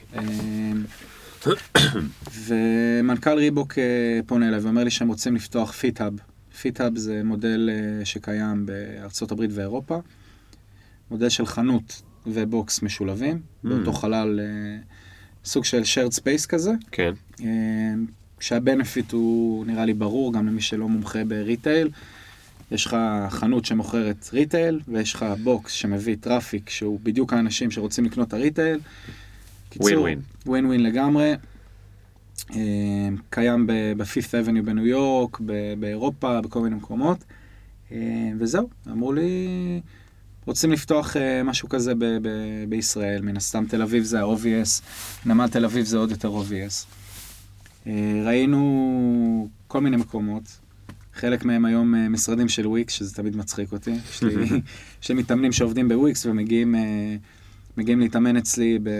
יושבים במשרד שראיתי אותו בתור נכס לבוקס. כן. אה, זהו, ואחרי שנה של לראות מקומות שאני עדיין עובד בוויקס, אה, מצאנו את ביתן 19 ביריד המזרח, מקום שהיה בודה בר. רגע, מה זה ש- שנה חיפשת מקומות שם? כן. וואו. כן. וואו. מאיפה הייתה לך כל כך הרבה סבלנות? אה, כאילו, לא, יכולת גם להגיד, טוב, יאללה, חלאס עם התל אביב הזאת, אני הולך ל... לא יודע מה. היו, היו שלבים שגם, אתה יודע, גם ריבוק אמרו, טוב, אה, אין פה, לא יקרה. כן. אה, כי לא מתפנה שם כלום גם בנמל. גם לא מתפנה וגם, אתה יודע, ניסינו לתפור איזה מודל ביחד, כי הבוקס לא יכול לעמוד, אתה יודע, באופן בלעדי בשכירות, כן. ובקיצור, לא פשוט. אה, מצאנו את המקום אה, באמת אחרי טיפה יותר משנה. אה, מועדון אה, לילה לשעבר, כולו שרוף לחלוטין, תקרה שבורה, הומלסים ישנים שהמקום נראה וואלה. בגדול כמו קניאל, כמו פתח תקווה, מפעל שמנים שראיתי, רק יושב בתוך נמל תל אביב. כן. אה, עלות שיפוץ מאוד מאוד גבוהה, מאוד גבוהה. מן הסתם גם המקום צריך להגיע לרמת גימור שהיא לא פתח תקווה, זה נמל תל אביב, ואמורה להיות כן. שם חנות, ו... ובוקס שהוא נותן מענה לקהל תל אביבי שאין מה לעשות, לא יבוא להתאמן כנראה בתוך מפעל שמנים. אבל הם משתתפים איתכם, Reebok. משתתפים, אה, ואחרי, אני חושב, כמעט חמישה חודשים של שיפוצים, וואו. למדתי גם מה זה לעבוד עם אה, קבלנים, עם דחיות ועוד דחיות ועוד דחיות, ו- ודדליינים שנדחים, ואנחנו בלחץ כי אנחנו ב pre-sale ללקוחות, ואנחנו וואי. מבטיחים להם שניפתח. ואנחנו ולבן לא אדם כמוך. אני בכלל לא יכול להאמין איך זה מרגיש. אתה בטח משתגע מה... משתגע. מה... משתגע כי אני גם, אתה יודע, אני עובד מול בעלי מקצוע, ואני עוד פעם, כמו מול עובדים שלי, או, או קולגות, או whatever, כן. אני תמיד מצפה ל... אתה יודע, אני, אני מתחרפן, אתה יודע, אתה קובע עם חשמלאי, והבן אדם לא מגיע, אתה קובע עם זה, והוא לא מגיע, וככה עובדים. איך אתה, איך אתה ברגעים האלה מטפל בעצמך? אתה עושה מדיטציה? מה אתה עושה? לא, באמת. אה, אני בטוח שיש לך איזה טריק שהתרגלת... תשמע, אחרי ה... כי העצבים, אני לא יודע, יכולים לפוצץ אותך. אחרי השירות הצבאי השתחררתי, אה, והייתי עם אה, לחץ דם מאוד גבוה. הגעתי למצב שבגלל, האמת שאני לא יודע להגיד לך, זה גם תורשתי, זאת אומרת, יש לי. גם היסטוריה של לחץ דם גבוה במשפחה. אבל גם כנראה השירות הצבאי, אתה יודע, זה לא, כן. לא סיטואציה הכי אוורירית. ועשיתי כמה טיפולים של ביו-פידבק, לא יודע אם אתה מכיר. לא, תספר לי. מחברים אותך, מחברים לך את ה... יש כל מיני שיטות ביו-פידבק. אה, יש לך גם מטפלים שהם ייעודיים לביו-פידבק, אבל בדרך כלל פסיכולוגים אה, עושים התמחות ו- ועושים את השיטה הזאת. מה שאני עשיתי זה חיבור של אה, מחמם אצבע, זאת אומרת, שמים לך כמו מודד דופק כזה על אצבע, כן? על האינדקס פינגר, וזה מודד לך בעצם אה, גם את ההזעה באצבע וגם את הדופק, אוקיי. שזה מדדים מעולים לרמות אה, סטרס. אה, ועם תוכנת מחשב בעצם מלמדים אותך לשלוט ב... ממש להוריד את, ה... את הרמות חרדה. מה, עם נשימות? נשימות, ויש כל מיני תרגילים שעושים עם הלשון בתוך החייך, ו... ו... וואו, איזה יש מדהים. ממש, יש לך ממש, אחד מהמשחקים זה פשוט דג, שאתה רואה אותו שוחה בתוך המים, ואם הרמות סטרס עולות, אז מגיעים כל מיני דגים טורפים, ואם וואו. הרמות סטרס יורדות, אז הוא שוחה במים שלווים כאלה, זה משהו... היום, ב... אה, אני לא יודע אם בצה"ל עושים את זה, אבל אני יודע שבצבאות אחרים, אה, לוקחים צלפים, כן. ועובדים איתם בביו-פידבק כדי ללמד אותם, צלפים הרי חייבים להיות, לשלוט בצורה מאוד מאוד טובה בנשימות ובדופק וכולי, עובדים איתם עם אה, ביו-פידבק. זה מדהים, זה כמו בצלילה כאילו, שאתה מנסה להישאר בדיוק. מאוזן. בדיוק. וואו. אז אני לא מצליח לעשות ביו-פידבק שחשמלאי מבריז לי, אבל אבל אולי נשארו לך כמה תרגילים משם. כן, אני משתדל. אבל אתה, לא ברצינות, אני שואל כי, אתה יודע, יש כאילו, אם אני רגע חוזר ל... אנחנו כאילו קצת היינו בעלק פילוסופיה של הספורט. אז כן. יש ספורטים שהם יותר, אתה יודע, היום הם גם נהיו מאוד מפותחים. הייתי אומר פילאטיס, פילאטיס פחות, אבל נגיד יוגה, או שהם משלבים במודע לא רק את התנועתיות, אלא גם את הנשימות ואת כן. ה mind ואת הזה. וקרוספיט, אין מה לעשות, הוא קצת יותר, כאילו, אתה יודע, אני רואה אותך שם תמיד בווידאו עם מרים משקולות שהם יותר כבדים ממני וזוגתי ביחד, וכל מיני דברים כאלה ומעיפים, זה לא משהו שכאילו זה אז. שואל כאילו על בחינת הנשימות והמודעות כאילו לגוף, זה משהו שיש אותו שם? דרך אגב, אני חייב להגיד, מה שאמרת זה מאוד מאוד נכון, אנחנו תמיד עובדים בקצה ה- ההוא של הספקטרום של העצימות ו- ומשקלים וזה. זה אחת הסיבות שגם אני מקפיד שיהיה לנו בכל המועדונים יוגה ופילאטיס. וואלה. מובילית, כן. גדול, זה- כדי זה חשוב- לאזן את זה. לי זה חשוב באופן אישי, כי באמת אין מה לעשות, כשאתה נמצא כל הזמן רק במקום אחד מבחינת ה... יודע, מבחינת העצימות, זה לא טוב. זה, כן, זה מסוכן. אמ, שמע, אני לא...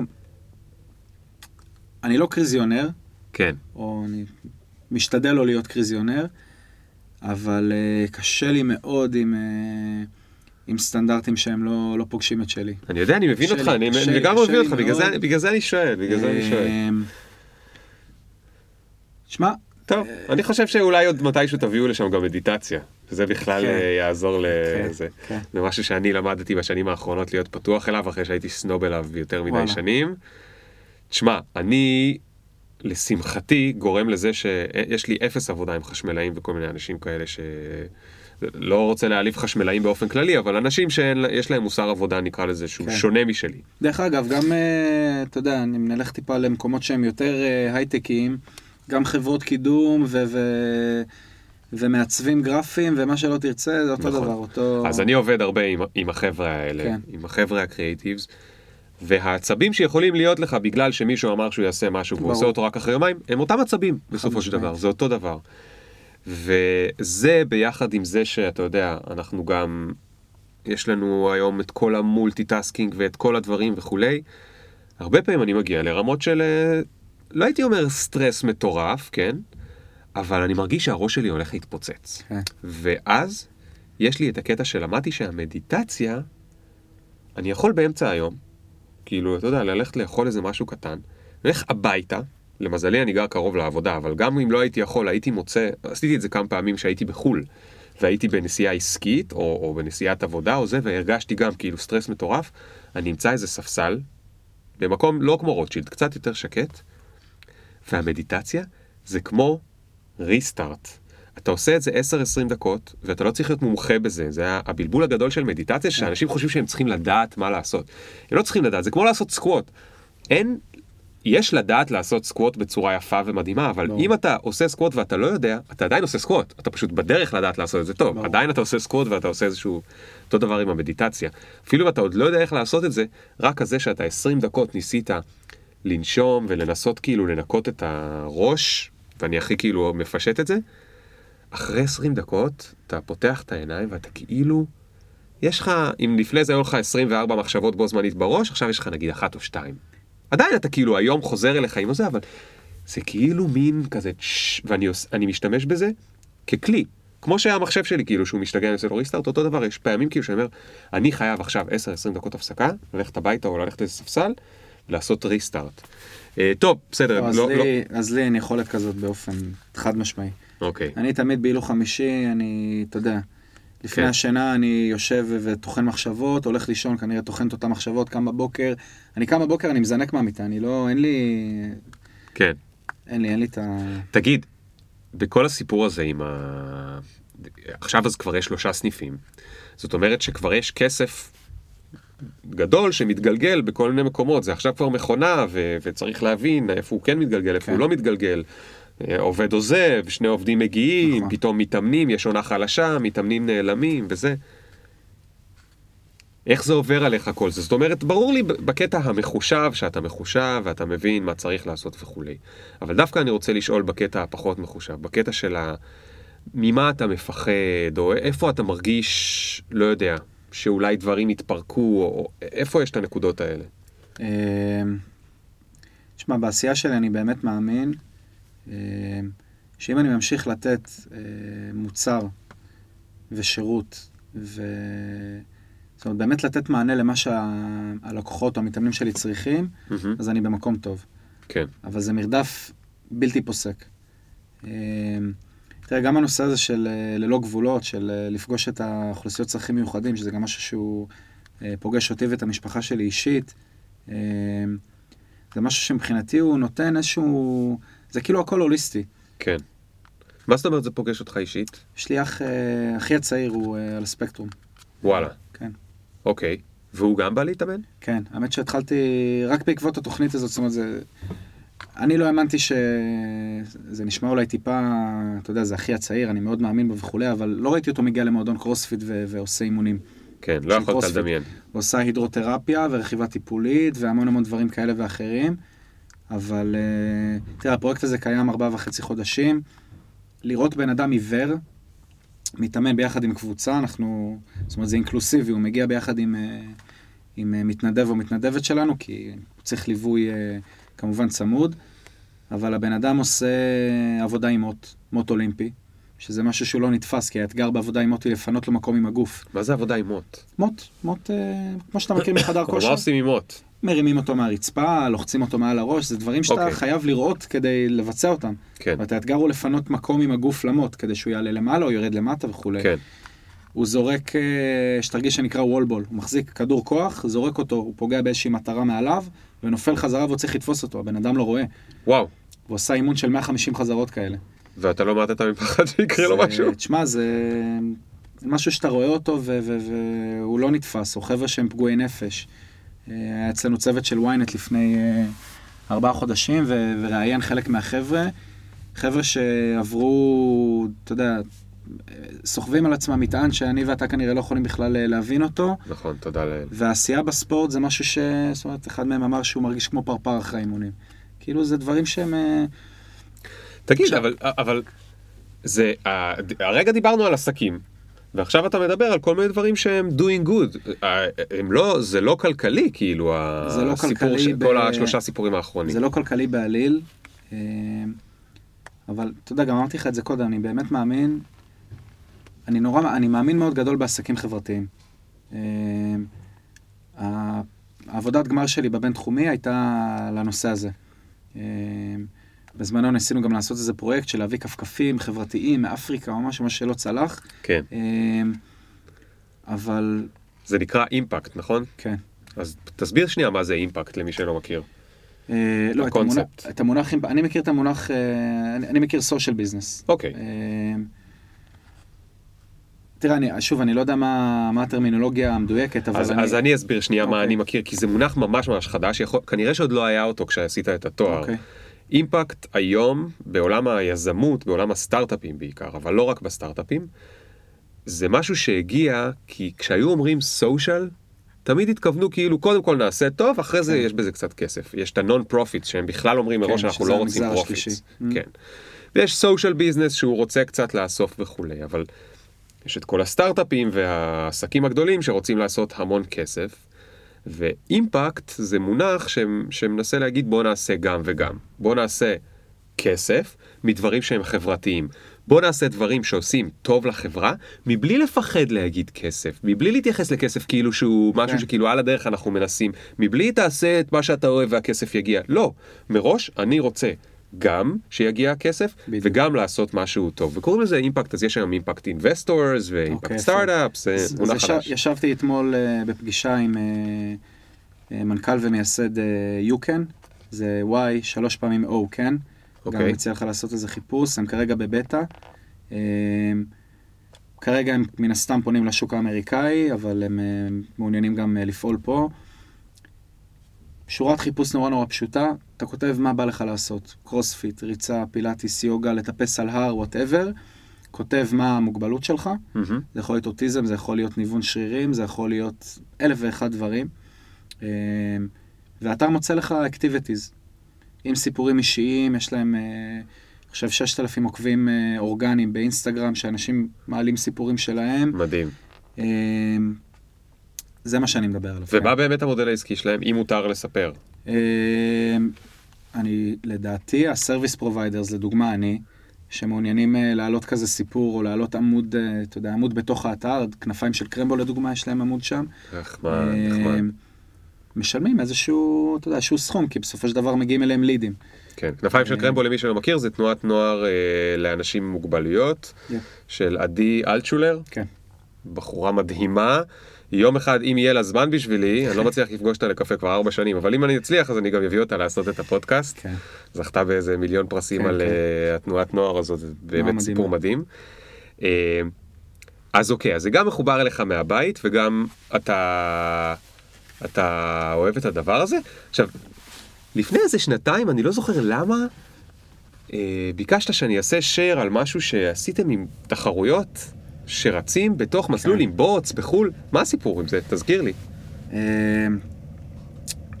אז בעצם, שוב, הרקע שלי, כמו שדיברנו, זה עולם הריצה, והתחרתי באתלטיקה קלה, ואחר כך מרתונים ואולטרה מרתונים. ולפני, אה, אני חושב, ארבע שנים, נחשפתי לעולם שנקרא OCR, OCR. OCR, Obstacle Course Racing, אה, שהיום הוא מאוד מאוד מפותח, יש גם תחרויות כאלה בארץ היום, אה, שבעצם העולם הזה אומר, אה, לרוץ זה מגניב, אבל זה לא באמת קשה, כמובן שזה קשה. אנחנו רוצים לבוא ו... לי זה מאוד קשה. כן, זה לא קשה. אוקיי. זאת אומרת לאלה שכבר זה לא קשה להם? אנחנו רוצים לשלב כל מיני דברים אה, בתוך זה. אה, ואני חושב שהתחרות הכי גדולה, אה, שגם הפכה להיות עסק מאוד מאוד מצליח, זה Tough Mudder. Tough Mudder. אני גם נורא התחברתי למודל העסקי שלהם ול marketing ולמותג. זה שני חבר'ה שבריטים, יוצאי הכוחות המיוחדים הבריטים, שעשו MBA בהרווארד, והפרויקט גמר שלהם היה Tough Mudder. Tough Mudder, מה זה אומר? עשו מסלול מכשולים. אה, לא, אבל מה זה המד? מד אה, בוץ, מד בוץ. כן. זה מסלול מכשולים שהוא בתוך בוץ. בתוך בוץ. הם זה מגיעים... כמו איצטדיון? לא, הם מגיעים לתוואי שטח מטורף ומדהים. הייתי בסקוטלנד והייתי באנגליה שלוש פעמים. לוקחים איזשהו, אתה יודע, באירופה יש להם מיליון ואחד אה, אחוזות כאלה עם אה, שטחים של אה, 30-40 דונם. כן. הופכים שם את כל האדמה, הופכים אותה לבוץ. מייצרים מכשולים החל מקונטיינר מלא קרח שאתה צריך להיכנס ו- ולשחות בתוכו, ועד לחוטי חשמל שאתה רץ דרכם, וחוטי תיל שאתה זוחל מתחת אה, אליהם, וחומות שאתה צריך לעבור, וכאילו ייצרו ממש אה, מסלול זה מכשולים. מה זה מצחיק שאני איתך בחדר, זה לרגע נשמע לי מגניב, אתה יודע, אם לא הייתי עכשיו איתך, דורון בחדר, כאילו, למה שמישהו ירצה לרוץ בבוץ ולה- ולהיות בין חוטי תיל וחוטי חשמל? כאילו, אני מרגיש שאפילו באמת רק להיות איתך בחדר כבר נותן לי קצת רצון מחדש ל- ללכת ולחפש את ה... אז תשמע, אני... כי יש לי, יש לי את זה מאוד, אבל לכולנו. כאילו בעולם לכולנו, שלי של ה... שהוא מאחורי המחשב, בדיגיטל, כאילו תן לי, אתה יודע, להצליח שהסטארט-אפ שלי יגיע לשם ולשם ולשם, יש לי את זה בפנים. אבל כאילו, לרוץ בבוץ? אז תשמע, אבל אני זוכר שהיה שם איזה קטע חברתי. יפה, אז נתקלתי בסרטון כזה ביוטיוב, אמרתי אני חייב לעשות את זה, אה, ובאמת ניסיתי לתת לסיפור הזה איזשהו חיבור, אה, ובזמנו אה, שמעתי את הסיפור של מייקל לוין, מי שלא יודע הוא חייל אה, בודד שעלה מארצות הברית, שירת בצנחנים, ובמלחמת לבנון השנייה היה בביקור מולדת בארצות הברית. אוקיי. שמע שפרצה המלחמה ואמר אין, אין מצב שאני, שאני לא חוזר, חזר לארץ אה, ונהרג באיזושהי התקלות אה, בלבנון. Hmm. הפך להיות סוג של סמל עבור כל החיילים הבודדים. הקבר שלו בהר הרצל, אה, יצא לי להיות שם בנסיבות אה, גם לא משמחות, אבל בעצם אחרי שלוש שנים שעשיתי לשמו, הגעתי לקבר והקבר הוא פשוט מוקד עלייה, זה מטורף. זאת אומרת, עולים חדשים וחיילים בודדים מגיעים לקבר של מייקל לוין בתור, אתה יודע, כן. אז איך חיברת את זה. יש, ב, יש בית שנקרא, יש, יש עמותה שנקראת אה, אה, קרן מייקל לוין אה, לחיילים בודדים. יש לה לדעתי היום ארבעה בתים בארץ שהם מספקים אה, שירותי ליווי, מגורים, הכל בעצם, אה, לא יודע אם אתה מכיר את האוכלוסייה של החיילים הבודדים, זו אוכלוסייה קצת. אה, א', מדהימה, חבר'ה שעוזבים הכל ובאים כדי לשרת, רובם בתפקידים אה, קרביים. ואין להם אה, שום ספורט בארץ, זאת אומרת, אין להם משפחה, אין להם חברים, הם צריכים נכון. הרבה מאוד עזרה. אה, וזהו, והחלטתי שזה הקוז שאיתו אנחנו הולכים. אה, משלחת ראשונה עשינו במנצ'סטר, אה, גייסנו קרוב ל-6,000 שקל עבור, ה... עבור העמותה. אחרי פחות משנה הוצאתי עוד משלחת גם לאנגליה, גייסנו קרוב ל-10,000 שקל. וויקס בזמנו גם במשלחת השנייה תרמו ועזרו אה, בסיפור הזה. אה, ובמשלחת השלישית פיתחנו אפליקציה שלדעתי עדיין חיה איפשהו ב... אה, בסטור, שיש לה... אה, זה היה אפליקציה שפיתחנו גם עבור המשלחת לטף מדר וגם עבור האולטרה 100 קילומטר שעשיתי בזמנו. יש שם 100 עובדות על חיילים בודדים שאתה יכול לדפדף ולקרוא, ויש אפשרות לתרום. נחמד. אה, זהו. זאת אומרת, הוצאתי שלוש משלחות כאלה ל- לטף מאדר, הוצאתי משלחת אחת לספרטן ריי, שזה המקבילה לטף מאדר אה, שהיא תחרותית. טף מאדר זה אתגר, ספרטן ריי זה תחרות, יש מדידת זמנים וכולי. כן. אז אתה מאוד מחובר לכל ה-doing good הזה. כן. אבל לשמחתך, בגלל שאתה גם מחובר וזה בא לך בקלות, זאת אומרת לעשות את זה מבלי לחשוב על הכסף, בוא נדבר רגע על הצד השני. אתה חושב שזה עושה טוב למותג? אה, בצורה משמעותית או אני שזה יודע- לא באמת... אני לא יודע אם זה אה, עושה טוב למותג ב... בסנס כזה שאם יש אה, לקוח שהוא מתלבט אם ללכת לקרוספיט נמל או ללכת לקרוספיט משהו אחר בתל אביב, הוא יבחר בי כי אני עובד עם אוכלוסיית צרכים מיוחדים או כי אנחנו תורמים לעמותות כאלה ואחרות. אני חושב שכשאתה בתוך, ה... בתוך המועדונים שלנו, ואתה יודע שב-23 לחודש, לדוגמה, החודש הזה אנחנו מקיימים אה, אימון התרמה שנה שנייה ברציפות, שמטרתו היא להעלות מודעות לאוטיזם, וכל התרומות הן קודש לעמותה. זה נותן לך meaning אחר. כן. זאת אומרת, שאתה יודע שאתה חלק מקהילה כזאת, ושאתה יודע שאתה מגיע ועושה אימון שהוא מעבר, אימוני גיבורים דרך אגב. אה, בקרוספיט יש אימוני גיבורים אה, אמריקאים, שהם לזכר אה, חיילים, כבאים, שוטרים שנהרגו בעת מילוי תפקידם. לי זה נורא הפריע שיש רק אימוני גיבורים אה, אמריקאים. לפני שלוש שנים עשינו אימון גיבורים ראשון לזכר מייקל לוין, חלק מכל הסיפור הזה. ויש אתר אגב שבניתי בוויק שנקרא Hero WOD Israel. אני אשים לינק ב... שבו יש, אה, לדעתי 40 אימוני גיבורים ישראלים שכתבנו ומועדונים אחרים גם התחילו לכתוב, לזכר אה, גיבורים ישראלים, זאת אומרת חיילים ש, אה, שנהרגו אה, בשירות. אז אתה חושב שזה מחבר אנשים בתוך ה... בטוח. בטוח. זה, זה אחד הדברים שמשכו אותי, ל... דיברנו על זה, כן, ל- כן, לספורט הזה. כן. הקהילה, מעבר, הכיפים האלה לבן אדם האחרון שמסיים. כן, הכיפים לבן אדם האחרון שמסיים, זה טוב, גם ועם זה אנחנו נסיים, תשמע, כבר, לא יודע, זה היה נורא מהר, ויש לי עוד מלא דברים לשאול אותך, כי אני חושב ש... הסיפור הזה של לראות אנשים עוברים תהליך שהוא לא, זה לא כמו, אני יצא לי להיות בחדרי כושר כמה, כמה פעמים לכמה חודשים. כל כך לא התחברתי לזה, לראות את ה... עוד פעם, זה אינדיבידואליזם, וזה אגו, כן. וזה להיות אה, שרירי, חלקלק, אין בזה שום סול. כן. עכשיו, אני, אני, חושב שגוף חזק וזה, זה דבר יפה, כן? אני לא, לא אה, מנסה להישמע משהו אחר. אבל לא היה בזה שום נשמה, להפך, גם כל הזה שיש כאילו אין סוף מראות. כן. וזה כאילו תרבות אה, נורא קשה, אבל שם אצלך יש, ואני מדבר לא רק היכולת שפתאום אנשים מרימים משקולות והם לא יכלו וכולי, זה שמעורב בזה גם תהליך שהוא נפשי, של להוריד אגו ולהצליח להתמיד, בטח במקומות שהם כל כך קשים להתמיד, יש לי המון דברים שהייתי רוצה ללמוד משם. אז אולי אנחנו נעשה מתישהו עוד איזשהו פודקאסט ונדבר רק על זה, על מה אתה למדת על איך אנשים מצליחים או לא מצליחים להתמיד, איך הם מצליחים או לא, איך הם מתמודדים עם משברים. יכול להיות שאתה באמת בן אדם מאוד מאוד מאוד, יש לך את זה מגיל קטן וכולי, אבל אתה בטח רואה כל הזמן אנשים שיש להם כושר התמדה הרבה יותר נמוך משלך.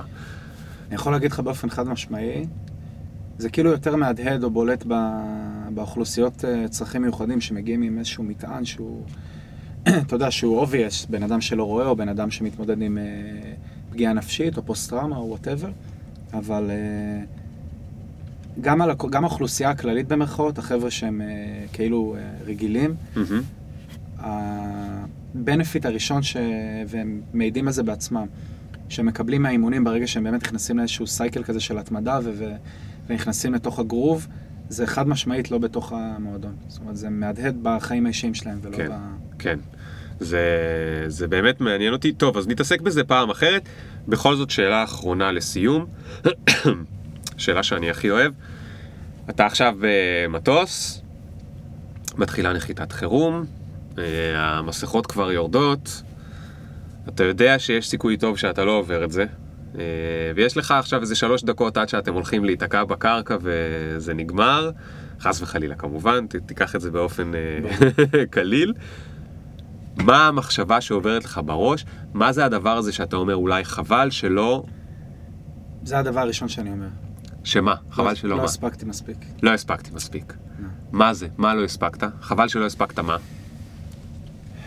אה, אתה מתעסק בדבר שאתה הכי אוהב ואתה מקים לפני- מכונים וזה. לפני- לפני שלוש שנים הייתי אומר לך, לא הספקתי להגשים את החלום שלי. אוקיי. היום אני יכול להגיד לך, לא הספקתי לעשות מספיק ממה שאני, ממה שאני אוהב ומאמין בו. אוקיי. מבחינתי, אתה יודע, ואני גם, זה תמיד מתסכל אותי נורא אצל קולגות שלי שמגדירים לעצמם איזושהי תקרת זכוכית, לי מספיק לאמן, 200 מתאמנים, שיהיה לי את הנישה שלי, זה בסדר, אני מכבד את זה. אני מבחינתי, זה לייפסטייל, זה, זה באמת משהו שאני מאמין בו, ב, ב, ב, אתה יודע, ב, ב, הכי, הכי אמיתי שיש, והמטרה שלי זה להביא את זה לכמה שיותר אנשים.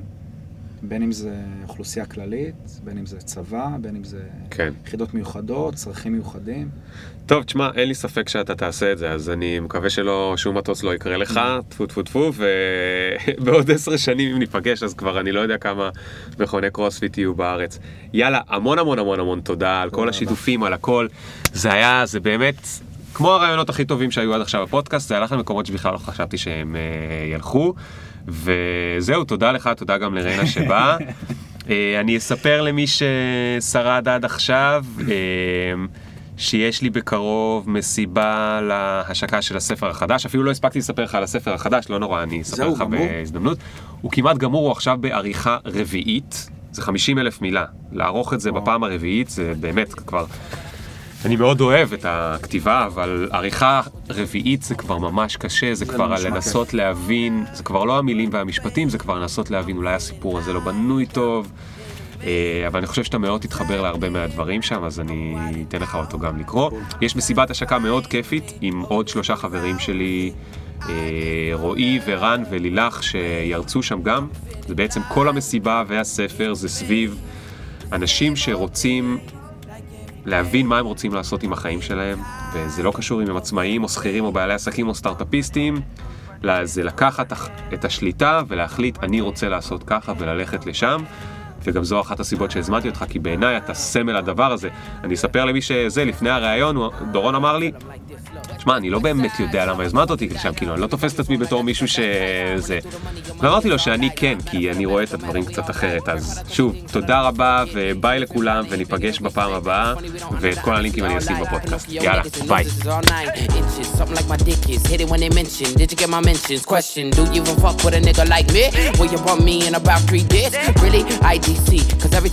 Talk, they can't see the big up picture. Fuck your filter, me can't go run, but me can't repeat. No.